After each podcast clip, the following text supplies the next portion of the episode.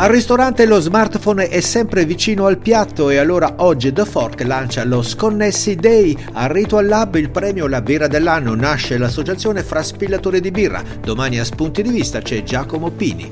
Oreca Short News è offerta da Amaro Pratum Biologico, l'innovazione Buonaventura Maschio. Samovar Società Benefit Travel Value Emotion.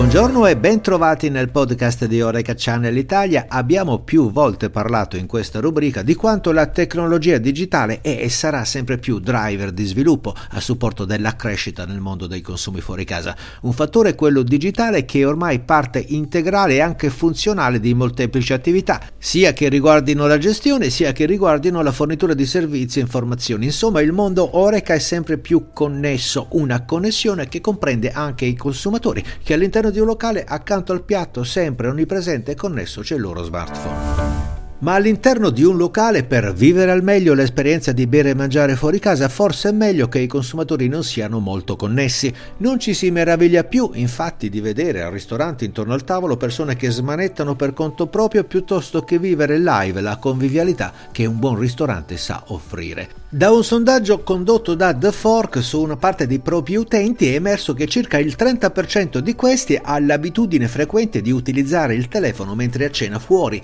mentre quasi il 40% ha riconosciuto di farlo praticamente sempre.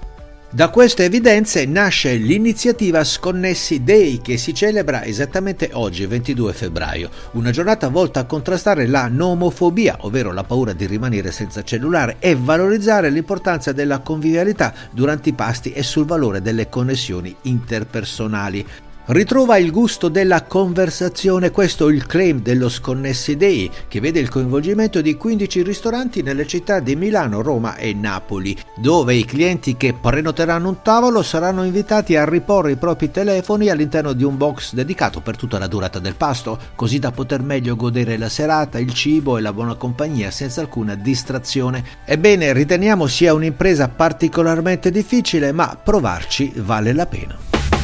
Parliamo di birra con due brevi. La prima riguarda il concorso di Union Birrai, la birra dell'anno 2024, dove a fare incetta di premi è stato Ritual Lab, birrificio di Formello in provincia di Roma, che ha conquistato con le sue birre 5 ori e un bronzo in quattro differenti macro categorie. Altra news, la nascita di iSpill, la prima associazione di spillatori di birra che riunirà i professionisti del settore che si occupano del servizio della birra nell'Oreca. iSpill organizzerà per gli associati formazione continua, seminari ed eventi di cultura birraia, oltre ad attività di promozione sulla spillatura della birra, puntando a creare anche i presupposti per uno sbocco professionale con certificazioni delle competenze. E restando nell'ambito della formazione, non perdete domani la puntata di Spunti di Vista, dove intervistiamo un esperto del calibro di Giacomo Pini, CEO di GP Studios, con il quale affrontiamo il tema della gestione dei costi di un'attività ristorativa e le possibili iniziative per promuovere e far emergere quel potenziale che ogni locale,